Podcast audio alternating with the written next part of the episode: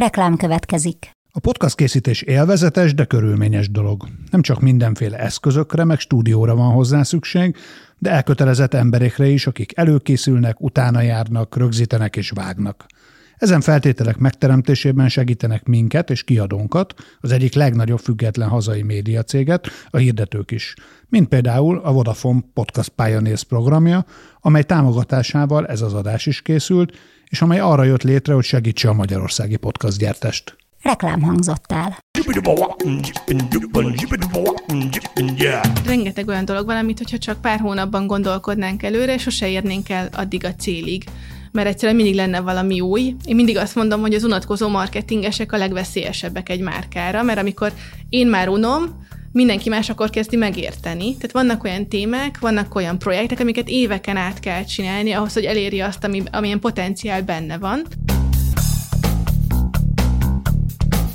Sziasztok! Ez itt a Reklámszünet, a 24.hu reklámipari és kommunikáció szakmai beszélgetős műsora. Én Szigeti Péter vagyok, a 24.hu lapigazgatója, és a mai vendégem nem más, mint Blauman Debora, az Erste marketing és PR igazgatója. Szia, Debi!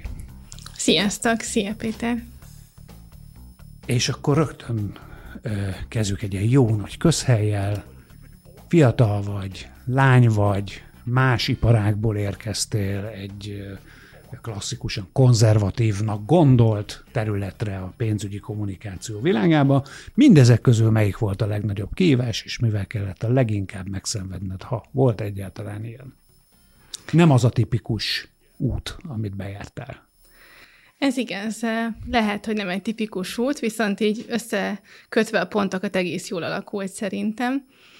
Először 29 évesen kerültem felsővezetői pozícióba, akkor is ugyanezeket a kérdéseket kaptam egyébként, akkor nem bankszektorban. Aztán mindenki, aztán mindenki ezt kérdezi, nem? Tehát, hogy ez ugye annyira adja magát. Ebben igen, igen, lehet. Adja magát. Igen, abszolút van benne igazság. Én hálás vagyok azért, mert eddig sose okozott gondot se a nemem, se a korom abban, hogy megkapjam azt a pozíciót, amit igazán szerettem volna. Ez ugye nem csak rajtam múlt, rajtam is múlt, mert meg kell próbálni. Én erre az erstés pozícióra is úgy jelentkeztem, hogy leírt, elolvastam a leírást, mondtam, hogy hát ez teljesen rám van szabva, mennyire illik hozzám, de van arra esély, hogy konkrétan az első rostán kiessek, mert nincsen bankos tapasztalatom. Ugye ezt az ember kívülről nem tudja, hogy ez mennyire lesz egy fontos szempont, és hát, mint utólag megtudtam, tényleg a bankszakma színe java jelentkezett erre a pozícióra, úgyhogy éppen ezért talán még jobban megbecsülöm azt, hogy végül engem választottak, és nagyon örülök annak, hogy Radován, Laci, a teljes csapat bizalmat szavazott nekem. Én most se érzem a mindennapokban azt, hogy a korom vagy a nemem bármilyen hátrányt jelentene, azt sokkal többször kapom meg, hogy de hát nincsen bankszektorból tapasztalatom. Azt, azt tudod, tudod most már így, hogy ez direkt volt? Tehát, hogy olyan, kifejezetten olyat kerestek, akinek nincsen pénzügyi tapasztalata? Erről őket kéne megkérdezni, de egyébként úgy tudom, hogy kifejezetten nyitottak voltak arra, hogy akár szakmán kívül is jöhet jó jelölt. Nem hiszem, hogy ellene lettek volna annak, hogyha találnak egy jó jelöltet szakmán belül, de hogy volt bennük egy ilyen nyitottság, ez részben azért is van, mert szeretnénk velük együtt nagyon más csinálni, mint amit eddig, és amíg mások mondjuk sok évtizedet eltöltöttek a bankszektorban, én, ha nem is annyi évtizedet, mert ugye most lesz majd lassan tíz éve, hogy a, elkezdtem dolgozni, én azt négy másik szektorban töltöttem, és bízom benne, hogy ennek is megvan a hozzáadott értéke. Melyik volt a legnehezebb váltás? Ez most, ez a legutolsó, vagy pedig, vagy pedig volt, amit ö, fiatalabban még nehezebbnek, vagy nagyobb ugrásnak éltél meg? Hát lehet, hogy most még túl közeli az élmény, és ezért azt gondolom, hogy a mostani váltás volt a legnehezebb. Talán azért is most más irányba váltottam, hogyha úgy vesszük. Eddig én a kezdésnek élelmiszeripari és szépségipari cégeknél dolgoztam, Nestlé, Procter Gamble, Unilever, ott úgymond nagy cégek voltak, több száz éves múltal, nemzetközi háttérrel, és onnan váltottam egyre lazább és kisebb cégek irányába. És mondjuk egy globális médiaügynökséget lehet, hogy nevetséges, laza kis cégnek gondolni, de még mégis lazább és kisebb, mint egy Nestlé például.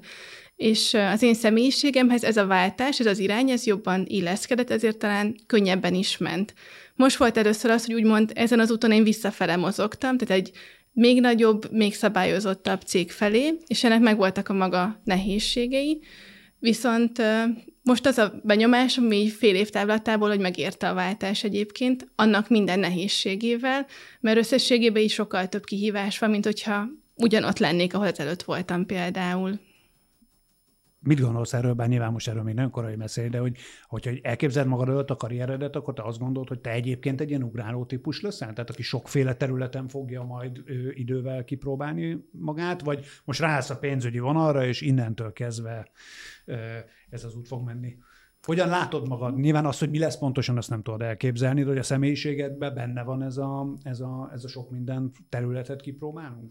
Szeretem a kihívásokat, az igaz.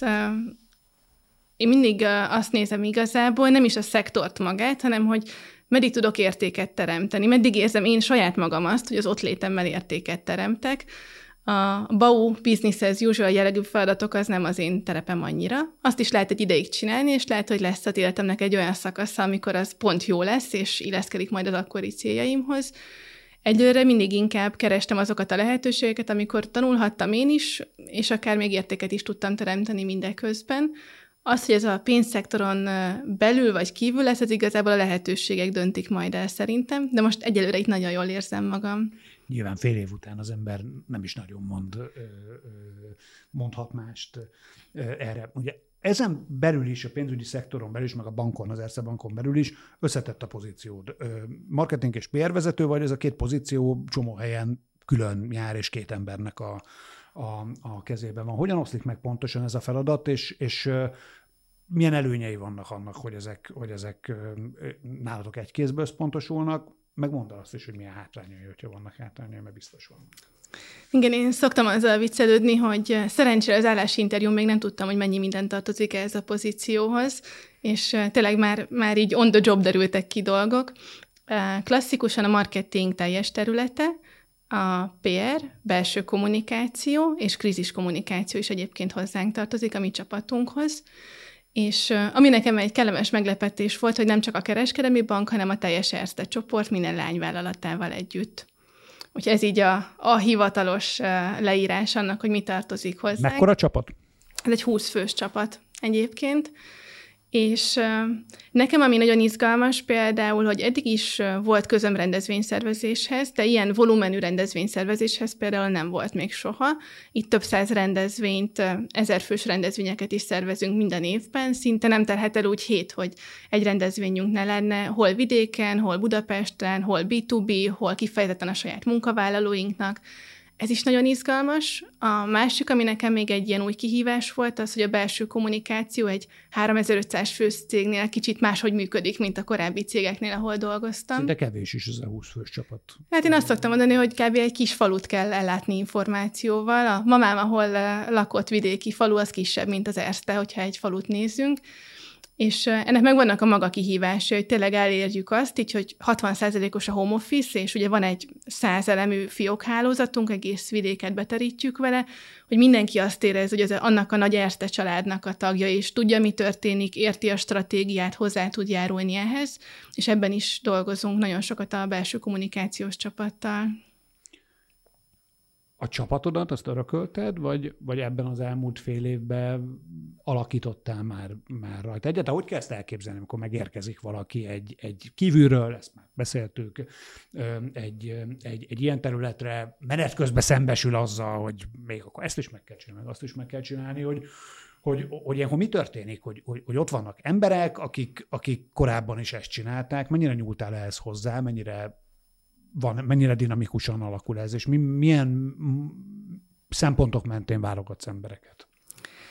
Igazából az elmúlt időszakban, amikor vezetői pozíciókba kerültem, az mindig egy egyedi eset, és aki valaha ezt átélte, azt tudja, hogy minden eset egyedi. Most ebben a konkrét helyzetben igazából egy ilyen hibrid felállás volt, mi szerint amikor én érkeztem, amikor már az én kiválasztásom zajlott, akkor öt üres pozíció volt a csapatban, tehát a csapat egynegyede, bárhogy is számoljuk, az betöltetlen pozíció volt.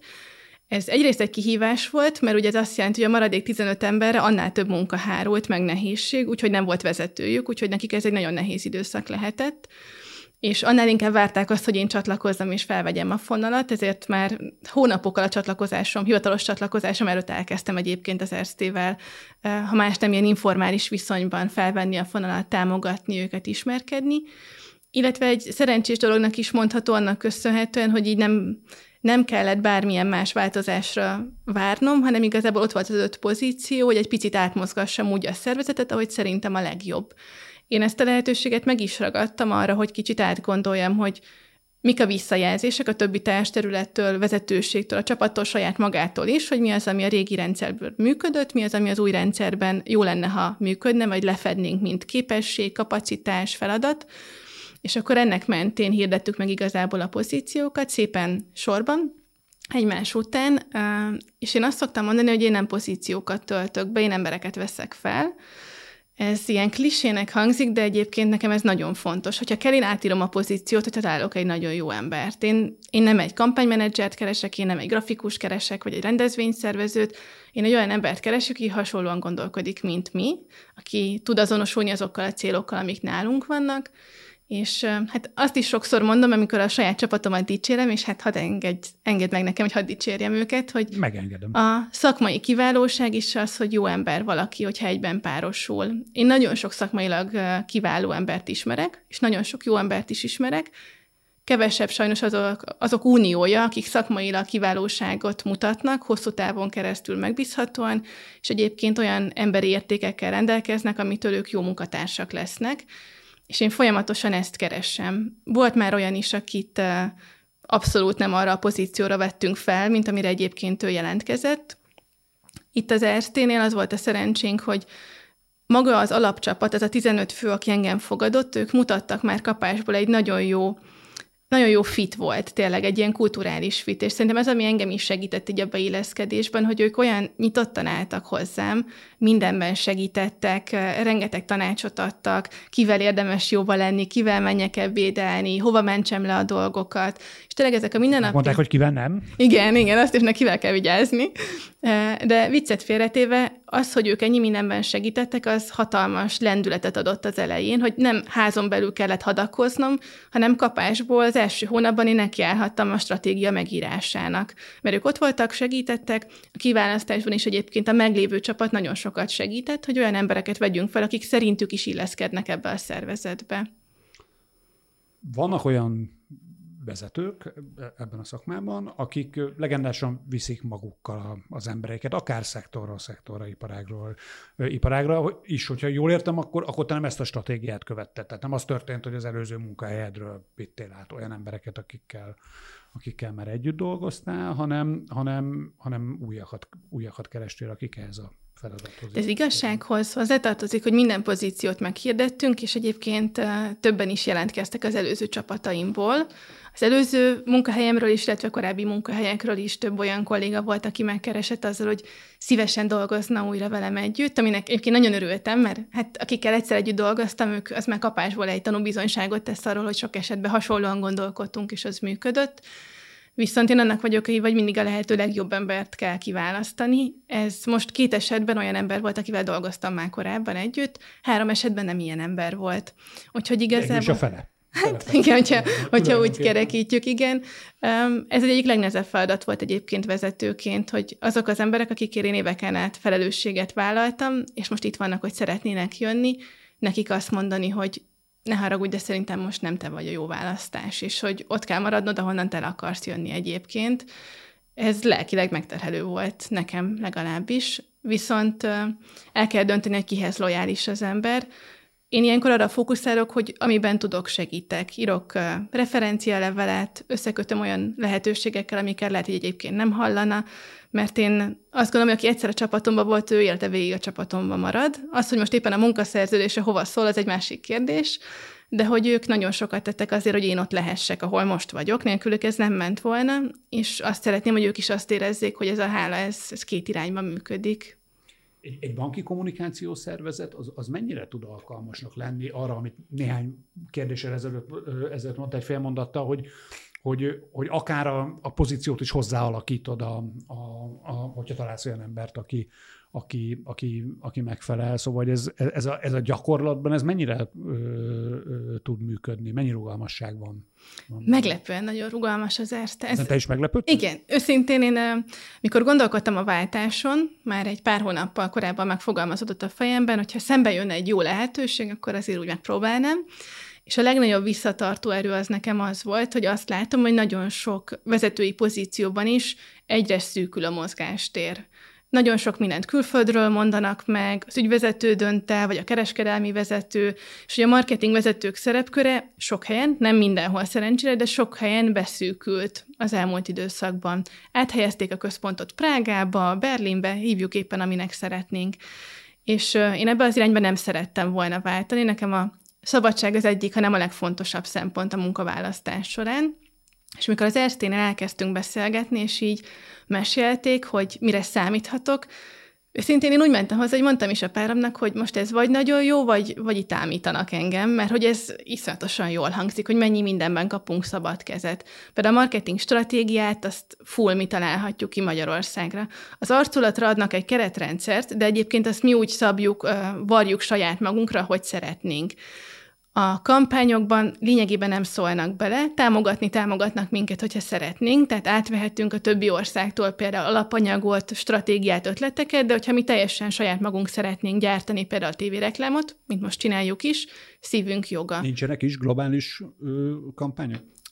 vannak, és így felajánlják. Tehát ez egy nagyon szép, működ, nagyon szép és jól működő felállás egyébként, hogy nem az történik, mint mondjuk például egy DAV márkán, hogy én voltam DAV brand manager is, hogy kiadják, hogy na akkor most ez a kampány, ezzel a büdzsével erre a célcsoportra így csináld meg, és még konkrétan a hirdetés felvételének szövegét is egy third party ellenőrzi, hogy te tényleg jól fordítottad ele, és ott van a narrátor mellett valaki, aki ellenőrzi, hogy tényleg azt mondja el fel. Tehát, hogy vannak azért ezek a típusú feladatok is Magyarországon, egyre több egyébként.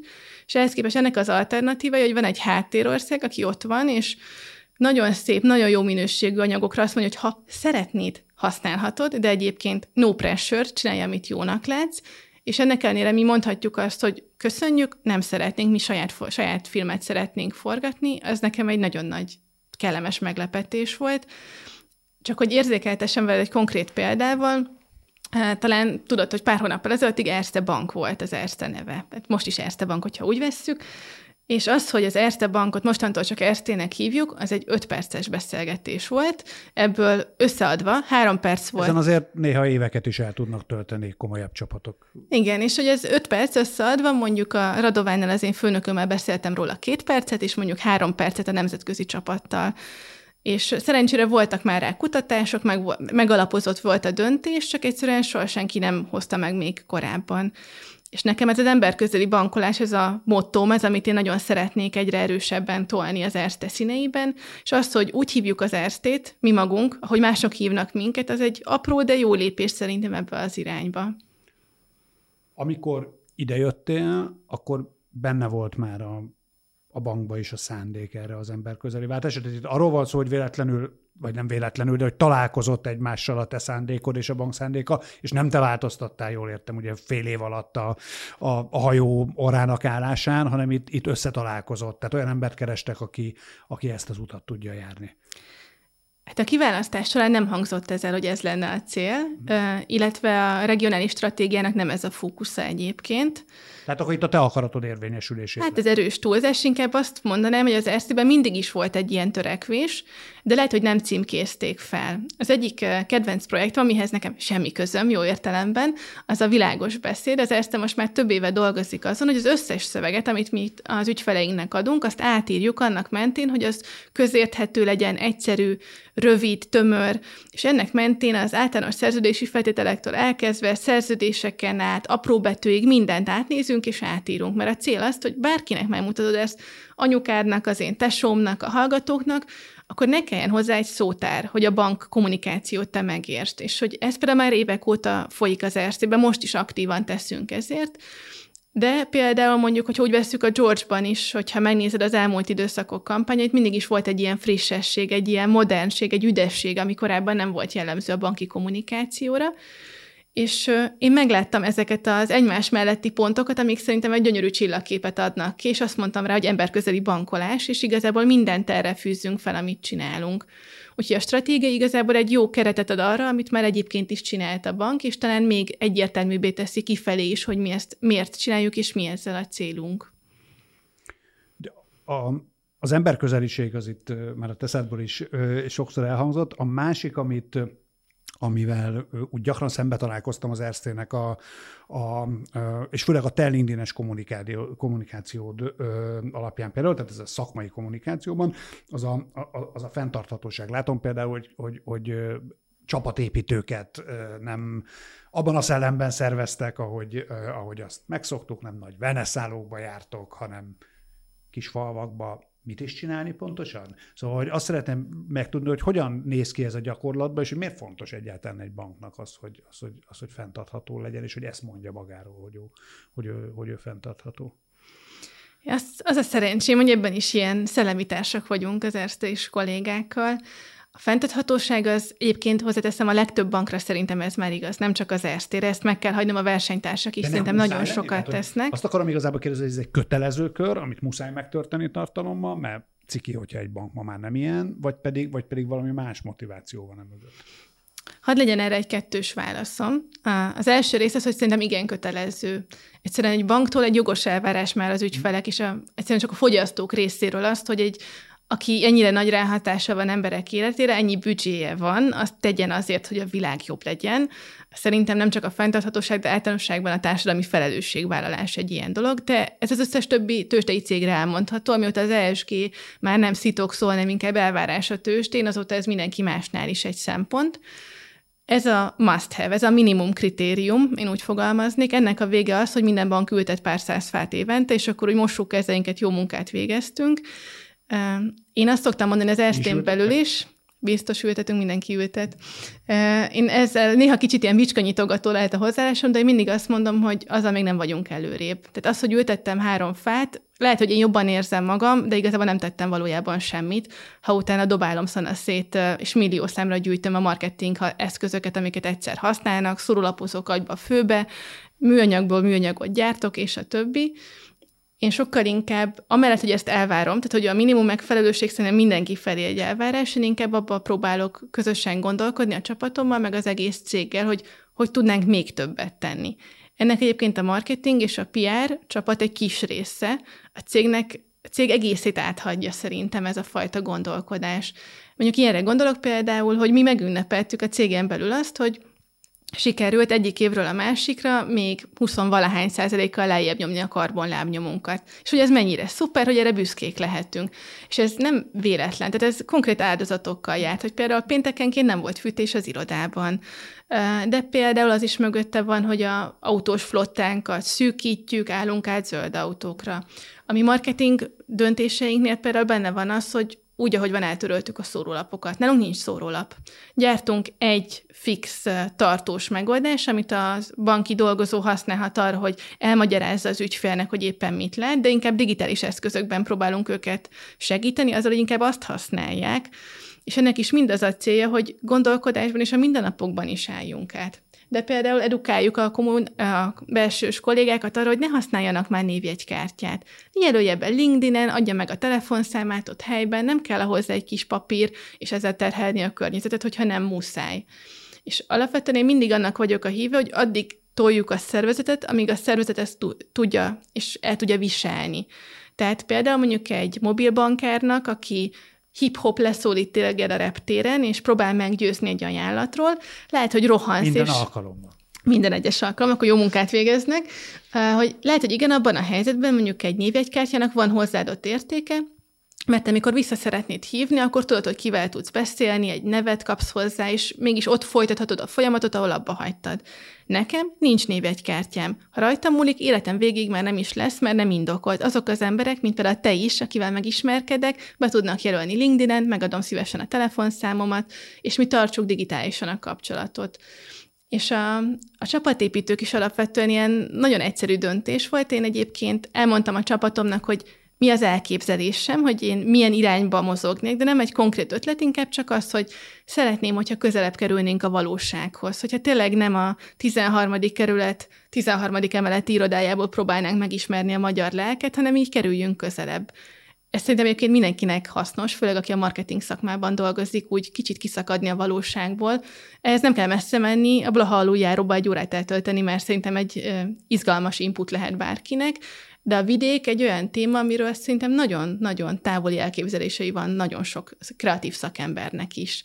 Mondok egy viccet, ami nem is annyira vicces szerintem. Nemrég kaptam egy ilyen kreatív koncepciót, amiben az szerepelt, hogy a munkás, kétkezi munkás az öltözőben csinál valamit. És én tényleg konkrétan Tomás, csak röhögtem rajta, hogy szívem, majd lehet, hogy ezt most tudod megélted belőször, de egyébként, aki fizikai munkát végez, nekik legtöbbször nincs egy öltözőjük, ahol átöltöznek, hanem nem véletlen vannak kantáros nadrágban a BKV-n is, mert ha tehetné, ő átöltözne és lefürödne, de nincsen de neki. dolgozni. Igen, és hogy ez egy ilyen nagyon jó példa arra, hogy ez, ez a koncepció átment 5 plusz szakmabelin, szenior embereken is, mint Budapest, és senkinek nem tűnt fel, hogy ja, ilyen nem létezik konkrétan. És hogy Szerintem ezért is kell menni az emberekhez vidékre, külföldre. Én például külföldre is nagyon szeretek úgy menni, hogy gyűjtöm folyamatosan a példákat, lefotózom a plakátokat, hogy tényleg lássuk azt, hogy milyen a valóság azt, a, ugye arról beszéltünk, hogy a, hogy a saját csapatodat elviszed, és tőlük elvárod, vagy, vagy nekik megmutatod azt, hogy hogyan lenne érdemes ilyen értelemben gondolkozni. Az ügynökségi partnerektől is elvárod? Mert ha jól értem, akkor konkrétan ez az ötlet, ez, ez kívülről jött, de olyan csapattól, akibe egyébként megbízol, és akiket valami miatt kiválasztottatok. Tehát, hogy, hogy ott is van egy ilyen típusú menjetek le az emberek közé, és próbáljátok a valóságról beszélni elvárás? Igen, egyébként most pont nemrég lett egy új ügynökségi partnerünk, akikkel együtt dolgozunk, nekik ki lett adva, hogy menjenek bankfiókba is például személyesen. Ezt én mondjuk alapnak gondolnám, hogy egy banknak dolgozom, de... Igen, de, igen, de, de egyébként nem alap, nem alap. Szerintem semmit sem szabad, az én tapasztalatom az, hogy semmit sem szabad alapnak venni, mert ha te gondolsz valamire, meg én gondolok valamire, egy dologban lehetünk biztosak, hogy nem ugyanarra gondoltunk egyébként. Úgyhogy én ezeket így nagyon konkrétan kérem is. Innentől kezdve már senki nem mondhatja azt, hogy ő esetleg félreértette a briefet. Hozzáteszem, a, tényleg a csapatépítőz még egy gondolat, hogy nehogy itt azt itt, hogy ilyen spártai körülmények között tartom a csapatomat. Egyébként ez a konkrét gondolat, hogy menjünk Szentgára. Szentgálon voltunk egy tündéri kis házikóban, és ott csináljunk közösen egy sütögetést, mindenki egy különböző fogást csinál, és arra közösen hozzuk az alapanyagokat, a legtöbb alapanyag egyébként kézműves, házi, apuka adta jellegű, ezt például a csapat találta ki. Én voltam a legboldogabb őszintén, tehát a csapatépítő büdzsét erre felhasználni, ennek úgy van értelme szerintem. Kicsit még kanyarodjuk vissza ez az ügyfélügynökség viszonyhoz. Ugye, kicsit, majd beszélünk arról is, hogy milyen feladat okán választottatok új ügynökséget. De ti milyen ügyfél vagytok szerinted? Terhetetlen. Szerintem ez a jó az válasz. Én azt szoktam... Kis, kiszipolyozod az ügynökségedet, vagy ügynökségeidet? Erről őket kéne megkérdezni. Én, én azt szeretném visszahallani magamról, nem tudom, hogy így van-e, de az én célom az, hogy azt mondják, hogy korrekt, profi, magas elvárások. Én nem szeretném, hogy bárki azt érezze, hogy tényleg, hogy nem vagyunk korrektek, hogy kiszipolyozzuk. Azt szerintem nem fel. Ha ez így van, akkor eh, minden ügynökségi partneremnek üzenem, hogy jelezze mindenképpen. Eh, viszont az tény, hogy magas elvárásaink vannak. Részben azért is, mert... Magas elvárás az, az, az, az egy minőségi, és ilyen értelemben egy kicsit nehezebben ö, mérhető, vagy ez azt is jelenti, hogy sok munkát vártok el tőlük. Sok brief van, sok feladat, sok kampány, állandó készenlétbe lét az eddigi iparágakhoz képest szerintem itt nagyobb a nyugalom egyébként. Tehát azért itt nincs akkora pörgés, mint mondjuk egy e-commerce területen volt, vagy egy ilyen scale-up cégnél, mint ahol mondjuk ezelőtt voltam. Ahhoz képest itt azért sokkal lazábbak a határidők. Ez nem jelenti azt, hogy azokat a határidőket nem kell kőkeményen tartani, hogyha már vannak. Tehát, hogy azért a média leadási határidők ránk is ugyanúgy vonatkoznak, mint másra. Viszont az én tapasztalatom az, hogy egy fokkal nyugodtabb a tempó, és azért van bőven mit csinálni, de hogy nincs akkora hajtás, inkább minőségi elvárásokban van egészen magas elvárásunk, viszont annak is híve vagyok most, ha szabad ilyen angolosan fogalmazni, hogy shit in, shit out, tehát az ügynökség annyira tud jó munkát végezni, mint amennyire jó briefet adok én nekik egyébként, és hogyha én magam például nem vagyok konzisztens, nincs egy egyetemi marketing stratégiám, minden héten meggondolom magam, hogy most a zöld vagy a kék tetszik, úgy nehéz jó munkát végezni az ügynökségnek. Úgyhogy én azon a részen próbálok dolgozni, hogy milyen szempontból jó ügyfél legyünk, hogy legyen tiszta a stratégia, megosztunk minden rendelkezésre álló információt, kutatást. Kutatásra nagyon jól áll a bankszektor, egyébként ez egy kellemes meglepetés volt, mindenre is van egy kutatásunk. Viszont az is igaz, hogy azért vannak olyan feladatok, amikor gyors reakciót várok. Pont ma volt egy ilyen, hogy reggel írtam egy SMS-t a média ügynökségünknek, hogy nagyon hasznos lenne egy költési adat nekem, hogy el tudják-e küldeni ma tízig. És nekem semmi másra nem volt szükségem, nem kell csili-vili prezze. Ne, igen, nekem konkrétan egy számra van szükségem, mert van egy sejtésem, de akkor leszek igazán magabiztos az érvelésemben, a vezetőség felé, hogyha egy konkrét számot tudok mögé tenni. És megkaptad? És megkaptam, úgyhogy nagyon elégedett vagyok ma éppen. Gyakran mondanak nemet egyébként nektek? Nehezen fogadom el a nemet válaszként. És te gyakran mondasz nemet? Kategórikusan ritkán. Olyan gyakrabban van, hogy meghallgatjuk a lehetőséget, átforgatjuk. Vannak ilyen szűrőink, hogy például támogatja a stratégiát, illik-e a narratívába. Tényleg mi vagyunk erre a legjobb partner, ügyfél, szponzor, támogató, meg tudjuk-e jól csinálni, és hogyha ezekre mindig igen a válasz, akkor általában igen a vége is, viszont nagyon sokszor ezek közül az egyiken elvérzik egyébként azért a bankokhoz szerintem nem csak az Erste, ez a többi bankhoz is nagyon-nagyon sok felkérés és megkeresés érkezik. Egyszerűen ilyen számosságú aktivitást nem tudnánk minőségileg jól lehozni, ezért is kell néha keménynek lenni, és azt mondani, hogy nagyon izgalmas, tökre tetszik, amit csinálsz, azt kívánom, hogy sok sikered legyen benne, viszont szerintem nem mi vagyunk a jó partner ehhez.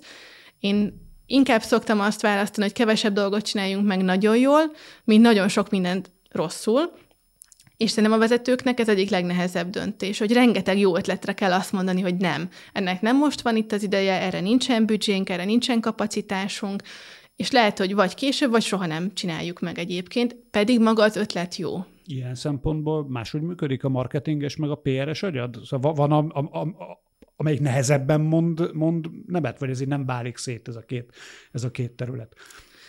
Hát Jobban ez... köte a marketing stratégia, mint a PR kínálta jó ötletes lehetőségek tárháza. Igen, ez is olyan, hogyha mondjuk van egy olyan lehetőség, ami minimális kockázat, minimális erőforrást igényel, és van hozzáadott értéke, miért ne? Ez a why not kategória. Tudod, ez a hatásvizsgálati mátrix, hogyha mondjuk már nagy erőbefektetést igényel, ez lehet, hogy egyszerűen nem kerül pénzbe, de a csapatom idejéből sokat elvisz, akkor én azt már nagyon komolyan átgondolom, mert ugye van ez a süllyedt költség, ami ő ezen, amíg ő ezen dolgozik, addig máson nem dolgozik, és én azt látom, eddig az összes pozíciómban ezt láttam vezetőként, hogy a priorizálás a legnagyobb kihívás egyébként. Tehát nem mindenki marketingvezető egy csapatban, nem mindenkinek van meg a teljes kép, és akkor a vezetőknek, középvezetőknek az a feladata, hogy segítsenek folyamatosan priorizálni, és ebben egyébként a stratégia egy nagyon nagy segítség. Én azért is súlykolom mindenkinek a cégen belül a stratégiát. Konkrétan az egész 3500 főnek leprezentáltam már a stratégiát, hogy mi a marketing stratégia, mert onnantól kezdve, ha már tudjuk, merre van a világító torony, tudunk arra menni mindannyian. Ha csak nekem van meg mi a stratégia, az nem elég. Én egy ember vagyok, holnap előtt a busz, akkor vége a stratégiának. Tehát ez nem egy jó hozzáállás. És én ezt szeretném, meg remélem ez segíti is egyébként a kollégákat, nem csak a marketingen, hanem más területen is, hogy tudják, mi a marketing stratégia, ennek köszönhetően már akár ők is el tudják dönteni, hogy ötlet az támogatja ezt a stratégiát, vagy sem. És amikor azt mondjuk valamire, hogy ne haragudj, ezt nem tudjuk, nem akarjuk megvalósítani, akkor ő is sokkal könnyebben el fogja tudni azt fogadni, mert érti, hogy mi van mögötte. Nem csak egy kategórikus nemet kap és vége. Hagyod dönteni a középvezetőket? Haladtad? Igyekszem. Egyébként igyekszem. És tudnak dönteni? Szerintem nagyon jó középvezetőim vannak egyébként, igen. Hozzáteszem, vannak olyan területek, amiben kifejezetten szerintem hozzáadott érték az, hogy ők egyes területekhez jobban értenek, mint én.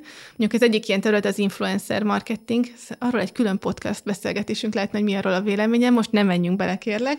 Pedig kíváncsian, kíváncsian várom. Ebben a házban sokan vannak, akik nem az influencer marketing leglelkesebb hívei, úgyhogy mi szeretünk erről beszélni. Na hát mondanám... Tradicionális, tradicionális médiacég.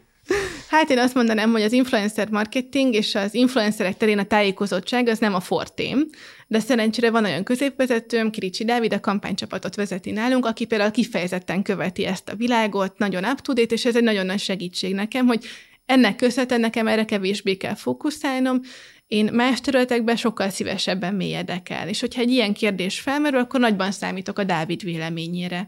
De például a PR területet is egy Murányi Linda nevű fantasztikus kolléga vezeti. Linda Kenny vágja a PR szakmát, média kapcsolatai, mint az álom.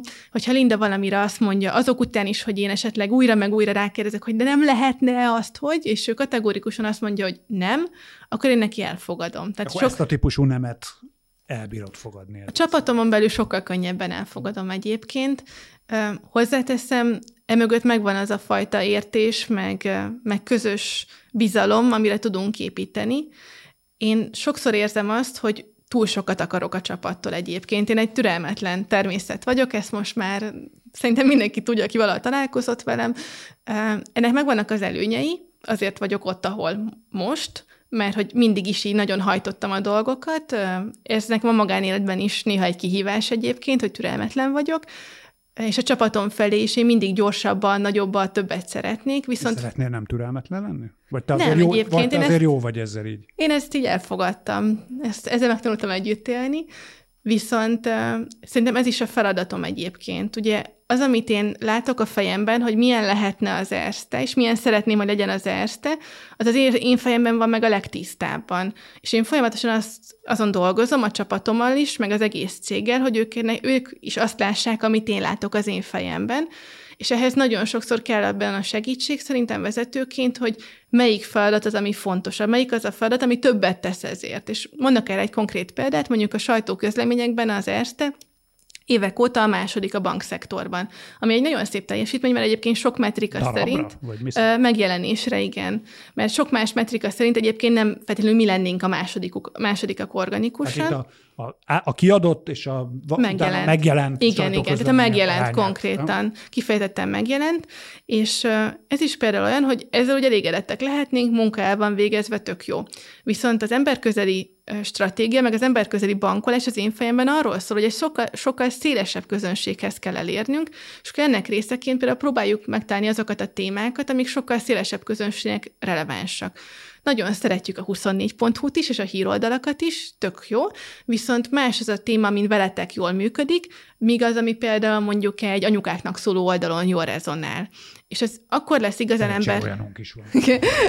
akkor lesz igazán ember közeli a bankolás, hogyha megtaláljuk azt, hogy a bankolásról, mint olyan, hogyan tudunk úgy beszélni, hogy egy kismama is tudjon vele azonosulni, egy nyugdíjas is, de például mondjuk egy mikrovállalkozó is, és hogy ehhez nagyon sokféle sajtóközleményre van szükség, és például a szegény Lindát és csapatát azzal stresszelem folyamatosan, hogy folyamatosan ilyen újfajta ötleteket szeretnék behozni ebbe, de szerencsére ők nagyon partnerek egyébként egy türelmetlen ember, az milyen időtávot lát maga előtt? Tehát, hogy te mikorra látod megvalósítandónak azt, amilyennek te az Erstének a marketing tevékenységét látod? Tehát, hogy mekkora távban gondolkodsz ebben?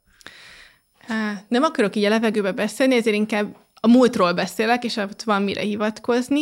Én augusztus 15-én kezdtem, egy hónapon belül volt egy stratégiai anyagom, ami még nem stratégia volt, csak egy ilyen készüljetek, ez jön, kedves bortagok jellegű dolog, amit én elvittem, megmutattam, rábólintottak, és akkor október 11-ére kész volt a stratégia, amit már leprezentáltam a vezérigazgatóságon is, és október közepén elkezdtük megvalósítani. És igazából az, hogy a stratégiát megvalósíts, az egy három-öt éves projekt, tehát az az még nagyon messze van, hogy azt mondjuk, hogy na, pipa. Szerintem soha mondja, sosem mondjuk ezt, ezt majd. Kérdezni, hogy tudsz tehát hogy azért a türelmetlenség ellenére tudsz három-öt évben gondolkozni. És hát kell, kell szerintem egyébként. Hozzáteszem, erre azért is van szükség, mert rengeteg olyan dolog van, amit hogyha csak pár hónapban gondolkodnánk előre, sose érnénk el addig a célig mert egyszerűen mindig lenne valami új. Én mindig azt mondom, hogy az unatkozó marketingesek a legveszélyesebbek egy márkára, mert amikor én már unom, mindenki más akkor kezdi megérteni. Tehát vannak olyan témák, vannak olyan projektek, amiket éveken át kell csinálni ahhoz, hogy eléri azt, ami, amilyen potenciál benne van. És a Harmati Lacinak, a lakossági vezérigazgatónknak van egy nagyon jó sztoria, hogy semmi-semmi siker, ezt sokkal jobban el tudnám mondani, de alapvetően a sztori arról szól, hogy nagyon sok, sokszor akár éveken át kell csinálni valamit, és nincsen rögtön hozzáadott értéke, nincsen rögtön sikerélményed, de aztán egyszer csak jön az áttörés. És az ember közeli bankolás is olyan, hogyha most kimennénk ide a Montevideóra, és megállítanánk tíz embert, lehet, hogy most csak kettő ember mondaná azt, hogy az este, hát az az a bank, ami olyan közvetlen, úgy értem, hogy miről van szó, meg olyan barátságosak, és majd jövőre is, hogyha meghívsz, akkor majd megállítunk, akkor már négyen mondják, és hogy alapvetően mi ezen fogunk dolgozni a következő három-öt évben, hogy minél több embert állítunk meg, egyre több ember mondja azt, hogy érti, hogy az Erste miről szól, és ez más, mint ami a többi bank. És ez a differenciálás a második faktor, ami nekem nagyon fontos még. Te is most használtad azt a kifejezést, hogy a, hogy a többi bank, de pont egy olyan alakulása van annak a területnek, ahol, ahol te dolgozol, amikor a ti egyébként konzervatív, évszázadokra visszanyúló szektorotokban megjelentek olyan szereplők, akik ugye az átlagember szemével hasonló szolgáltatásokat nyújtanak, mint ti, ám egyáltalán nem bankként, bankként tevékenykednek, számtalan mindenféle fintech cég van. Ez milyen típusú kihívás jelent, és ez mennyire alakítja át a ti napi munkátokat? Én nagyon hálás vagyok egyébként a versenytársaknak. Én a netpincérhez is azért mentem, mert jött a volt, mert akkor lett izgalmas. Amíg a netpincér volt önmagában, az nem egy izgalmas feladat. És én a bankszektorba is azért jöttem, mert vannak a fintekek. Hogyha a bankszektorban csak banki tradicionális szereplők lennének, akkor valószínűleg nem választottam volna ezt a szektort. A, a szexepíjét a fintekek adják egyébként ennek a szektornak most, illetve az egész digitális téma, kiberbiztonság és társai, ami ehhez kapcsolódik, ettől lesz annyira nagyon izgalmas. Az ő menőségüket akarják. Akar, Nem is az ő menőségük, inkább az a, ezek a diszraptorok, hogy itt most vannak olyan változások, amik lehet, mondjuk például egy szappangyártásban ritkában fordulnak mostanában elő, olyan trendek, változások, új ügyféligények, amik úgy szignifikánsan át tudják mozgatni a piacot, és ezt ebbe jó benne lenni. Ez kicsit olyan, mint egy szappanopera, hogy mindig várod a következő részt, hogy mi lesz abban. Én egyébként például a fintekeknél nagyon sok mindent látok, amit tanulhatnánk tőlük, szerintem, meg tanulunk is tőlük nagyon sok mindent. Én amikor benchmarkolok például, akár kommunikációt, akár ügyfélélményt, az én fejemben nincs fintek, meg tradicionális bank. Az én fejemben nagyon jó ügyfélélmény van, és saját példámból is tudom, de másnál is azt látom, hogy az ügyfeleket nem érdekli a szektor. Hogyha ő azt látja, hogy van egy tök jó élmény egy e-commerce oldalon, akkor nem érti, hogy egy bank ezt miért nem tudja megugrani. Hogyha ő elmegy külföldre, és mondjuk nyit egy monzó számlát, vagy mondjuk a Wijzon is bankol, akkor nem érti, hogy mi azt miért nem tudjuk megoldani Magyarországon is. És ez egy jó dolog, hogy ilyen terhetetlenek úgymond a fogyasztók, mert ez ösztökél minket is. Ez a verseny, ez, én ilyen kapitalista lány vagyok, én azt gondolom, ez egy jó dolog, hogy tényleg ettől egyre jobb lesz mindenkinek, nekünk is, nekik is, és egyébként szerintem az összes többi banknak is, mert egyébként csak itt lennénk ebben a langyos pocsolyában, és örülnénk annak, hogy mindenkinek van pár ügyfele. Amikor most már jó pár hónap ezelőtt Színai Ádám a Cibbanktól itt ült, nagyjából ugyanebben a, a, a székben, ahol te, akkor ő is elég hasonló dolgokat mondott, de azt mondta, hogy azért oda soha nem fogunk, ö, fogunk eljutni, hogy mondjuk, ö, mondjuk nekik ne legyenek bankfiókék, mert ugye a bankfiók az alapvető fundamentuma egy, egy, egy, egy pénzintézetnek mindennek ellenére, hogy a fintekek milyen kihívást ö, ö, jelentenek. Te erről mit gondolsz? Tehát, hogy te látod azt, hogy mondjuk egyszer eljutunk egy, egy bankfiók nélküli ö, pénzintézethez, klasszikus pénzintézethez? Odáig már most eljutottunk, hogy igazából most is rengeteg olyan érte ügyfél van, akinek mintha nem létezne a bankfiók hálózatunk. Mert hogy ő online nyitja meg a számláját, akár egy selfivel, mindent online intéz a George-on keresztül, személyi kölcsönt ott igényel, és az ő fejében lényegében nem számít, hogy van-e bankfiók hálózatunk, mert ő soha életében nem is akar bemenni oda, köszöni szépen, és ez rendben van. Szerintem az ilyen ügyfeleknek az aránya egyre nőni fog egyébként, Viszont az is igaz, hogy ezért mi magyarok kicsit ilyen röghöz kötött gondolkodásunk van, tehát szeretjük ott látni, hogyha e, például megyek fiók látogatásokra, szoktam vidékre is menni, az egyik kedvenc programom, hogyha van erre időm, és akkor nagyon sokszor azt láttam, hogy bejön, nem tudom, Julika néni, egy tök jót beszélgetnek a banki tanácsadóval. Hogy örülhetnek ott, hogy te mész oda. Igen, de egyébként ez ugye a valóság, ez az emberközeli bankolás, ez ebből is el, hogy nekem is látnom kell, hogy mi történik Pápán, vagy Győrben, vagy a éppen Bácon. is nagyon szerették az iskolában. Hát igen, lehet, hogy nem annyira őszintén mosolyunk, de nagyon kedvesen fogadnak. És láttam azt, hogy bejönnek, egy nagyon jól beszélgetnek, szinte semmi szó nem esik a bankolásra egyébként, és megy. De ő egy elégedett ügyfél, neki most erre volt szüksége. Tehát azt mondod, hogy közösségi funkciót ö, is betölthet. Ö, Inkább azt mondod, hogy az ügyfél kapcsolatban nem minden tranzakcionális. És hogy ezt szerintem be kell látnunk, hogy ez még nagyon sokáig így lesz, szerintem. És inkább ahhoz kell alkalmazkodni, hogy ahogy változnak az ügyféligények, azt nekünk le kell tudni követni. Azt, hogy most éppen digitális vagy offline, az igazából nem is számít, mert ez a változási képesség, ami fontos lesz. Most is már fontos, meg a jövőben is fontos lesz egyébként. Abban egyetértek, meg ezt talán te is látod, hogy százával zárják be a bankfiókokat, és nem az Erste, jelenleg Magyarországon, hogy ez biztos, hogy okoz egy átrendeződést. Rengeteg olyan falu, kisközség, kisebb város lesz, ahol szignifikánsan kevesebb bankfiók lesz elérhető, és kíváncsi vagyok egyébként én is, hogy erre hogy fognak reagálni az emberek, hogy ez lehet egy új lökés lesz, olyan, mint annó a Covid volt csak piciben, hogy akkor azok, akik egyébként eddig csak gondolkodtak rajta, hogy bele mártsák a kisújukat a digitális bankolásba, akkor most már megteszik, vagy ez azt jelenti majd, hogy inkább utaznak fél órát busszal, vonattal, autóval, hogy elmenjenek a következő bankfiókba.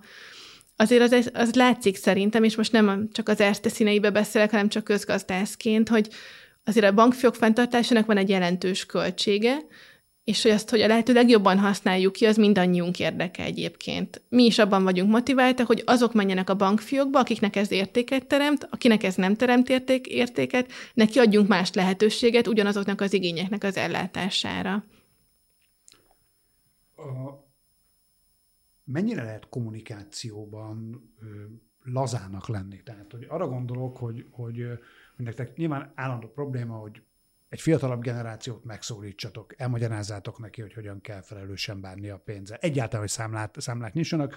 Egy olyan generációt, aki, aki tök más típusú kommunikáció és médiaközekhez ö, szokott, mint, mint akár te meg én. Ö, Viszont közben a másik oldalon ott van, hogy mégiscsak a bank valahol a biztonságot is kell, hogy, hogy, hogy jelentse, valamilyen intézmény, ami, ami be, mégiscsak berakod a pénzed, és arra számítasz, hogy onnét bármikor ki is tudod venni, és ez a tiéd marad. Szóval van ez a, a klasszikus értékeiből nem veszített e, ez az iparág. Hogy lehet ezt a kettőt, kettőt összehozni? Lehet bohóckodni a TikTokon úgy, hogy közben megőrizd azt a típusú bizalmat, amit, amit évszázadokkal építettek föl a bankok abból, hogy rájuk bízzák az emberek a pénzüket? A márkaidentitás szerint nagyon sokszor olyan, mint egy személyiség, mint egy emberi személyiség, és hogy biztos te is ismersz olyan embert a környezetedben, aki egyébként egy nagyon laza, jó fejember, de szakmailag nagyon penge. Az ezt ezt szeretne lenni igazából. Tehát, hogy nagyon egyszerűen lefordítva, hogy van, amivel lehet bohóckodni, hogyha például kijön egy menő új kreatívunk, nyílik egy új fiók, amiben vannak foszforeszkáló elemek, és akkor azzal lehet játszani, Míg vannak olyan témák, ilyen egzisztenciális kérdések, hogy mondjuk például a lakástakarékoddal mi a helyzet, mi történik a valutával és társai, mivel nem lehet bohóckodni, mert azok ilyen off, off limits, azt nem lehet. És alapvetően a mi feladatunk megtalálni azokat az ilyen kötődési pontokat, meg potenciális kötődési pontokat, hogy a különböző célcsoportjaink azok megtalálják velünk így a közös hangot. Én mindig azt mondom, hogy akkor csináltuk jól, hogyha nem kell egy szótár a kreatívunkhoz. Én sok szempontból egy pozitív előnye az, hogy nem a szektorból jövök, hogy nekem még nagyon fájnak azok a kifejezések, amik lehet, hogy akik itt dolgoznak tíz éve már szemük serebben, és én ezeket nagyon sokszor challenge és mondom, hogy nehogy már ezt így fogalmazzuk. Például az egyik ilyen nagyon egyszerű példa, ez pont egy sajtóközleményünkben volt, hogy alkalmanként betérnek. És akkor megkérdeztem a kedves kollégát, hogy te alkalmanként betérsz? Mert hogy én egyébként csak néha bemegyek. És mondta, hogy ja, hm, oké, okay, akkor átírom. És hogy rengeteg ilyen apróság van, amivel igazából anélkül, hogy változna a funkció, és az ügyfélélmény mégis jobb lesz, mert hogy közelítünk a valósághoz. És én ezt próbálom mindig megtalálni, hogy tényleg az ember közeliség ebbe is legyen benne, hogy én úgy beszélek, ahogy te megérted, mert egyébként te meg én, mi ugyanolyanok vagyunk, hasonlóan gondolkodunk, akkor miért teszek úgy, mintha én egy jogász lennék?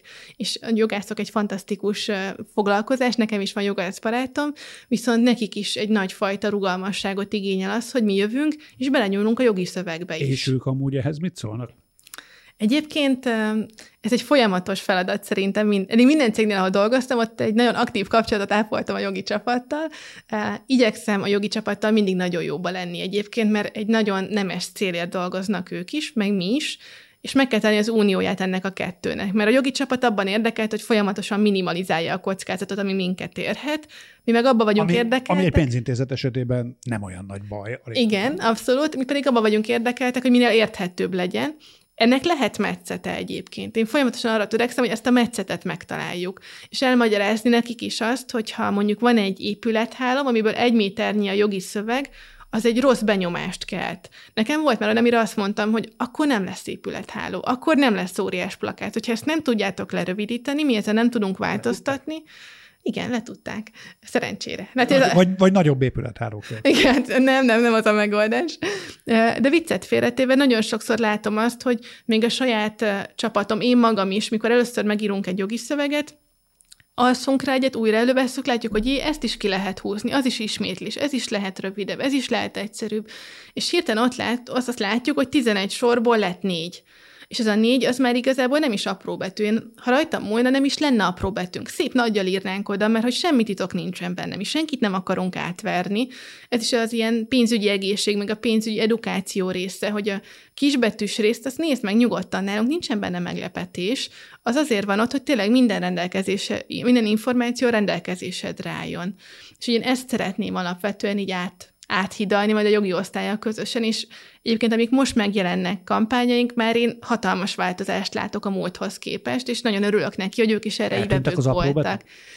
Van, ahonnan eltűntek egyébként, igen. Most hát próbáljuk én is, nekem is egy fejlődés, ez egy tanulási folyamat, megtalálni, hogy mi az a téma, amiről beszélhetünk apró betűk nélkül, mert nincsen benne ilyen direkt termékkommunikáció, mert mondjuk edukáció, mert általános akvizíciós célja van, és nem indokolt.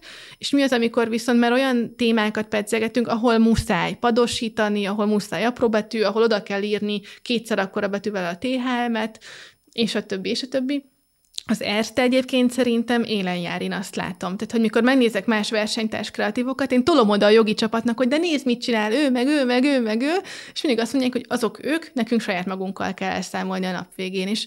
Ez a hozzáállás egyébként nagyon tetszik, hogy nem, hogy nem mondjuk azt, hogy mindenki más megteheti, akkor mi is megtehetjük, hogy picit eldugjuk ide, picit lemarad, nem foglalkozunk vele, hanem tegyük úgy, hogy az tényleg egyértelmű legyen az összes fogyasztónak. A THM-ek, hogyha megnézed az ezt a hirdetéseket, már szinte nagyobb, mint a logó konkrétan. Hozzáteszem, innentől kezdve senki nem mondhatja, hogy ez meglepetésként érte. Úgyhogy ennek is megvan a hozzáadott értéke. Említetted egy kicsivel korábban, hogy nemrég választottatok új ügynökséget, és ugye ez összefüggött a márkának a, a, a, a megújításával is. Itt mik voltak a fő szempont? Hogy választottatok partnert, és egyáltalán mik voltak azok a kihívások, amiknek, amiknek meg kellett felelni, vagy kihívások, feladatok? Igen, amikor a stratégia megszületett, ugye azt házon belül készítettük el, és akkor elkezdtük megvalósítani, egyre tisztább volt az, hogy mik azok a területek, amihez vagy nincs meg minden szaktudásunk, vagy nincs rá kapacitásunk egyszerűen, és hogy nagyon jó jön el plusz segítség. Korábban az Erztének volt, hogy dolgozott egy, egy ügynöksége, volt, hogy többel is együtt dolgozott, viszont az abban az időszakban, amikor én jöttem, nem volt aktív ügynökségi kapcsolat. Ez is egy ilyen szerencsés felállás volt, hogy így lehetőségünk volt ezt újra gondolni. Nem kellett leváltanod egy ügynökséget, hanem csak keresned kellett egyet. Igen. Volt, volt ügynökségi szerződésünk, de nem volt egy aktív kapcsolat köztünk.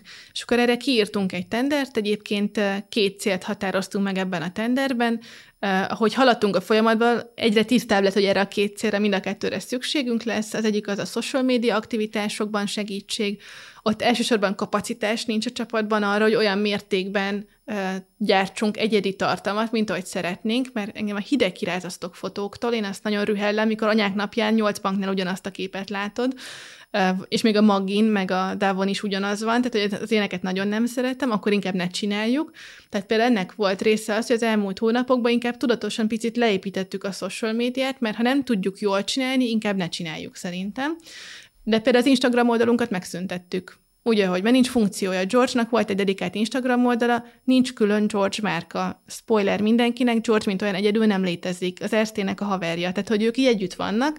A George ugye lehet, hogy nem mindenki számára világos, mert biztos. Hát biztos mindenkinek világos. Fogalmazzuk meg, hogy George kicsoda egészen Igen, pontosan. az Erzte mobilban kiszolgáltatása.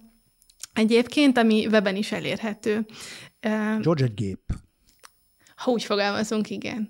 És, szóval George, George egy gép Instagram oldal nélkül most már.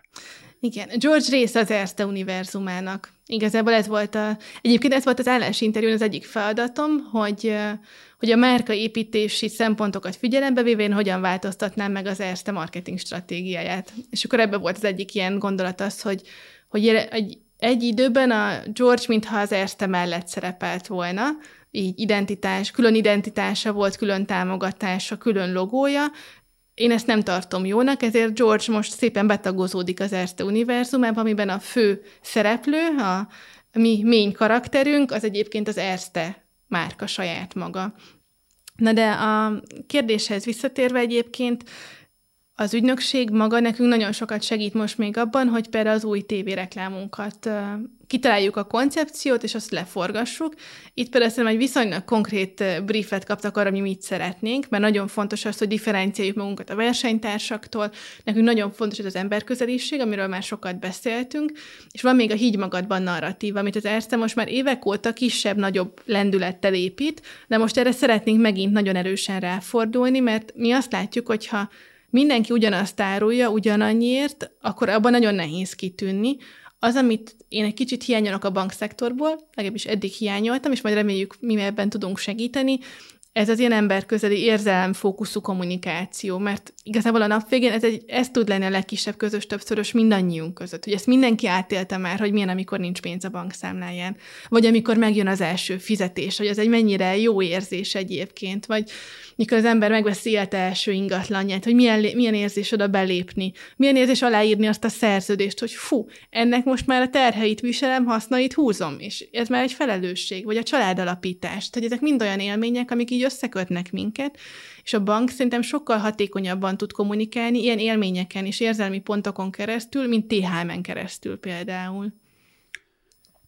És akkor, akkor visszakanyarodom még a konkrét az ügynökségválasztáshoz, hogy akkor ez azt jelenti, hogy akkor két ügynökség lett, aki két különböző... Nem, egy ügynökség. Egy ügynökségbe találtátok meg ezt a két igen. funkciót, feladatot megnevezhetjük. Igen, itt úgy volt, hogy volt egy fő, fő feladat. Egész, egész nyugodtan megnevezhetjük őket. Igen, az Artificial Gruppal dolgozunk egyébként együtt. Igen, az elképzelés az volt, hogy volt egy fő feladat, amire kiírtuk a tendert, és úgy voltunk fel, hogyha találunk olyan ügynökséget, aki egyébként a nice to have feladatlistából mást is el tud látni, annak van hozzáadott értéke, mert nagyon sokszor, aki dolgozott már több ügynökséggel egyszer, az megtapasztalta, hogy mindig a másik ügynökség a hibás egyébként a hibákért, és én ezt nem szeretem szeretem annyira, és megvan annak az, egy, annak az egysége, annak a szépsége, hogyha neked egy partnered van.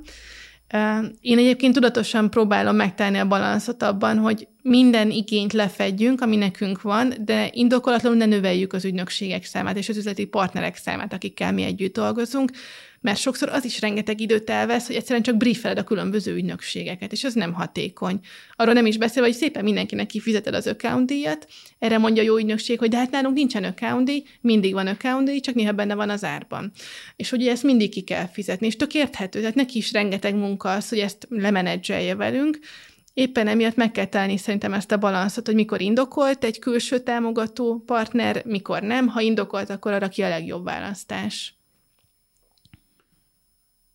Volt már ebben a fél évben, amit nagyon elrontottál? Volt, volt, persze, hogy volt. Ha, ha nem rontottam volna, ezt az azt jelenti, hogy nem próbáltam ki elég dolgot még. Az egyik ilyen klasszikus hiba, amit most már sajnos többször elrontottam, az, ez egy nagyon nagy szervezet, és nagyon sok emberrel kell egyeztetni, és abba már talán kétszer is belefutottam, hogy olyan emberrel nem egyeztettem, akik, akivel kellett volna egyébként egyeztetnem, Emögött nem a rossz szándék volt, egyszerűen a nem tudás, ami nem mentesít a felelősségelől, inkább az egy nagyon hasznos tanulság volt. Nekem ez egy nagy kihívás amúgy most így vezetőként, hogy nagyon sok velem egy szintű vezető van még a bankban, akiktől rengeteg hasznos információt kaphatnék, és érdemes lenne velük aktívan tartani a kapcsolatot, de nagyon nehéz ennyi emberrel egyszerre tartani a kapcsolatot, és tényleg gondoskodni emellett arról, hogy haladjanak a projektek, meg legyünk határidőre, és én magam is dolgozzak valamikor egyébként, Úgyhogy ezt még így próbálom ebbe a balanszot megtalálni. Most azt érzem, hogy egy, egy fokkal ügyesebb vagyok, mint az elején voltam, de még azért még szükség van rá.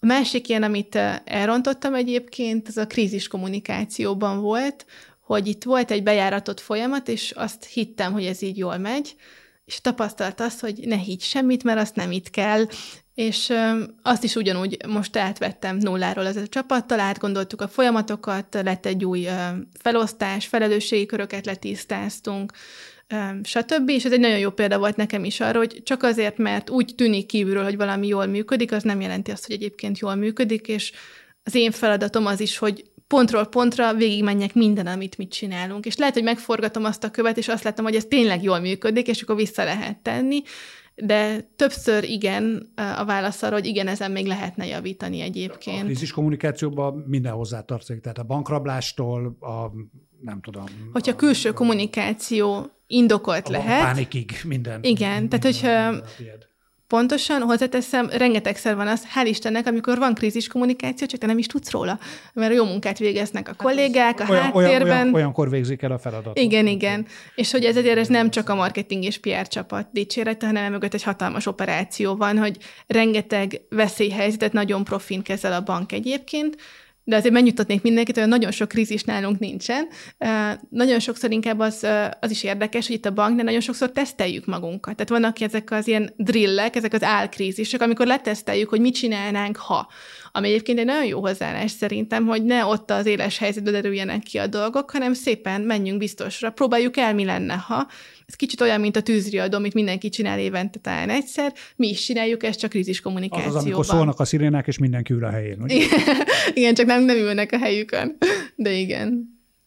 Most itt a vége felé közeledve, hogy egy, egy kicsit messzebb visszük a kamerát, és egy kicsit egyen messzebbről nézzünk rá az egész piacra, akkor te egy nagy, viszonylag nagy szereplő, nagy márka, sok, vagy értelmezhető marketingbüdzsével rendelkező márka szereplőjeként hogy látod az idei évét ennek a, ennek a médiapiacnak, amin, amin, amin tevékenykedünk? Milyen, milyen trendeket látsz egyáltalán? Milyen, milyen évünk lesz? Hát tartok egy online kurzust egyébként, ez egy több alkalmas online kurzus, és pont most volt a médiatervezésről egy óra, és ott próbáltam egy ilyen nagyon ütős slide címet adni, és akkor azt mondtam, hogy a média Magyarországon hiánygazdaság. És ez így van. Tehát alapvetően az olyan hú, de nagyon nem kell aggódnunk, hogyha akar se tudsz tévébe hirdetni, mert elfogyott az összes hely. És azért az látszik, hogy nagyon erős a médiapiaci infláció, az összes csatornán double digit, tehát kétszámjegyű infláció van, lassan van, ahol triple digit, tehát már tényleg van, ahol ilyen meglepően magas inflációt tapasztalunk, ez egyébként egy jó motiváció arra szerintem minden hirdetőnek, hogy kicsit átgondolja azt a média mixet, hogy lehet, hogy nem ugyanazt kéne Pepitába csinálni, mint minden évben, hogyha egyébként így változtak a számok, és sajnos a büdzsé nem mindig követi ezt le egy az egyben, legalábbis nálunk. Úgyhogy ez mindenképpen egy... És ez milyen irányú mozgásokat jelent a média tervetekben? Nálunk egy egyedi helyzet van szerintem, mert Ugye új vezető, új stratégia, új elképzelések. Nekem uh, szerencsére pár évet eltölthettem médiaügynökségeknél, az egy nagyon hasznos időszak volt egyébként.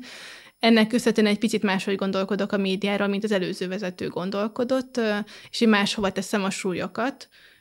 Ami nem titok, például mondjuk, ami már így publikus, hogy a közterület, közterületben korábban nem volt kifejezetten erős az ERSZTE, míg én kifejezetten szeretem használni a közterületet egyébként, pont a fiatalabb célcsoportok elérésére is nagyon jól működik amúgy, illetve nagyon szépen ugye a bankfiók hálózathoz optimalizálható, kiegészíthető. Minek a terhére használod? Hát ezt kell okosan megoldani. Egyébként az én fő feladatom az, hogy a non-working media budget től veszek el. Tehát az, amit korábban nyakbalkasztókat és szórólapokat gyártottunk, meg egyszer használatos tollakat, azokat skippeljük, köszönjük szépen, egyébként se fenntartható, nincs értelme, amúgy se, csak logisztikát és plusz kapacitást igényelt, azokat elhagyjuk, és azt a pénzt próbáljuk átforgatni, amilyen mértékben csak lehet médiára egyébként. És hát aki hozzáfér bankszektor költési adataihoz, az így látja, hogy azért nem kell félni, hogy a a kollégáimnak is van büdzséje bőven, tehát én azért emiatt nagyon nem aggódok. Ami egy sokkal nehezebb, meg izgalmasabb téma, szerintem az az ügyfelek. Hogy ezért most nagyon sok ügyfél tapasztalja meg azt, hogy milyen, milyen hónapról hónapra élni, látni azt, hogy nem jön ki az amatek a hónap végén, mint hogy eddig kijött, és szerintem ezen kell nagyon sokat gondolkodnunk, hogy hogy tudjuk őket a lehető legjobban támogatni, hogy ő azt érezze, hogy erről tud velünk beszélni. Nekem például az egyik dolog, amit nagyon szeretek az EST-ben, az új típusú fiókokban, már nem ilyen STK jelleg van, meg a, mint a postán így bekiabálod, hogy akkor neked két milliód van, és mit csinálj vele, hanem hogy a banki tanácsadó, hogyha egy gyorsan elintézhető dologról van szó, ott helyben elintézik neked, de hogyha egy tanácsadásról van szó, akkor elkísérnek egy külön szobába, ahol, ahogy mi most beszélgetünk, kettesben, vagy akár hárman, hogyha van szüksége még egy igen, szakértőre. Hát igen, hogy velük meg tudod beszélni, és ez egy nagyon más lehetőség szerintem arra, hogy az ember tanácsokat adjon, hogy a másik megnyílhasson, hogy őszinte lehessen lehessen ezekről a dolgokról. És én azt szeretném, hogy a marketing stratégia ezt is segítse egyébként. Hogyha te azt látod, hogy az Erste egy ilyen nyitott, olyan, mint te, konzisztensebben, akkor sokkal könnyebben fogsz akkor is jönni hozzánk, amikor segítségre van szükséged, mert jelenleg a magyar átlagember hamarabb beszélget a barátaival a pénzügyeiről, és ismerőseivel, mint a bankárával például. A bankfiókba ritkábban megyünk be, és leginkább online szerezzük az információnkat, ami érthető, de ez miért van? Részben azért is, mert tapasztalat az, hogy nem bízhat a bankokban. És ezen nagyon sokat kell dolgoznunk szerintem, hogy ez megváltozzon, illetve merjenek jönni hozzánk az ügyfeleink. Akkor mégiscsak visszakanyarodtunk a bankfiókokhoz, ugye? Igen, igen. És akkor tényleg egy záró kérdés, ha már közhelyes kérdéssel kezdtem, akkor közhelyes fogok befejezni hogy adjunk ennek egy szép ilyen közhelykeretet. A ChatGPT és társai, hogy pont ebben az iparágban, ahol, ahol, ahol pont ilyen kapcsolatokra van szükség, kérdezfelelek, beszélgetés, meg egyébként van egy George-otok is. Itt, itt hogy látod azt, hogy, hogy, hogy, hogy mennyire fenyeget fenyegeti, nem is biztos, hogy ez a jó szó. Szóval mennyire várható az, hogy, hogy ezek, a, ezek a jól tanuló és jól tanítható mesterséges intelligencia megoldások, ezek, ezek belépnek a ti területetekre, és, és bizony átvesznek akár munkahelyeket is, vagy éppen nyújtanak olyan szolgáltatásokat, amiket, amiket egy-két éve nem is gondoltunk volna, és szépen lassan átveszik a helyét a, a valódi embereknek. Ez egy valós veszély szerinted? Én nem a veszélyt, én inkább a lehetőséget látom benne. Egyébként nem belépnek, mert nekünk is vannak ChatGPT-s projektjeink egyébként. Beléptek. Igen, tehát mondjuk az Erste magyar marketing csapata is használja. Az, hogy mikor és milyen formában, ez most inkább a pilot, a jellemző. Tehát inkább tesztelgetjük, hogy ezt mire és hogyan érdemes, hogyan lehet használni de én minden másról is ugyanígy gondolkodom. Bármilyen új média felület van, ha meg lehet venni, én megveszem. Ha ki lehet próbálni, én kipróbálom, mert én ennek vagyok a híve, hogy akkor tudok róla vélemény nyilvánítani, hogyha azt kipróbáltuk, és látjuk, milyen eredményei vannak, hogy működik. És egyébként hozzáteszem, hogy ha bárkit kérdezel, szerintem az elmúlt időszakban mindenki arról panaszkodott, HRS és vezető kollégák, hogy nincs elég munkaerő a piacon, nesze nektek. Tehát, hogy erre ennyit tudok mondani, hogy arra van kínálat, amire volt kereslet is, tehát hogy alapvetően erre van kereslet nem csak a magyar piacon, hogy általánosságban a világban az ilyen szolgáltatásokra, ennek rengeteg oka van, amit nem én személy szerint tudok befolyásolni, viszont hogyha már itt van ez a lehetőség, akkor szerintem élni kell vele, mert aki lemarad, kimarad. És én ennek vagyok híve mindenben, tényleg. Tehát nem csak a ChatGPT, bármilyen új lehetőség előáll majd a közeljövőben, és azt is ki fogjuk próbálni, hogyha tehetjük az Ersténél. Van TikTok csatornánk is például, ami egy elsőre, mikor így mondtam a csapatnak, hát ez biztos nem fogják jóvá hagyni, mi, Pff, biztos, hogy nem. Aztán még is lett. Tehát, hogy rengeteg ilyen dolog van, amit picibe ki kell próbálni, és hogyha működik, akkor miért ne csinálnánk? Szép végszó. Köszönöm szépen. Én köszönöm. Köszönöm mindenkinek, aki hallgatott minket. Ez volt a Reklámszünet, a 24.hu kommunikációipari beszélgető műsora. Én Szigeti Péter voltam, de Borának nagyon köszönöm, hogy itt volt. Körülbelül két hét múlva körülbelül hasonló kérdésekkel, ám más emberrel folytatjuk. Yeah.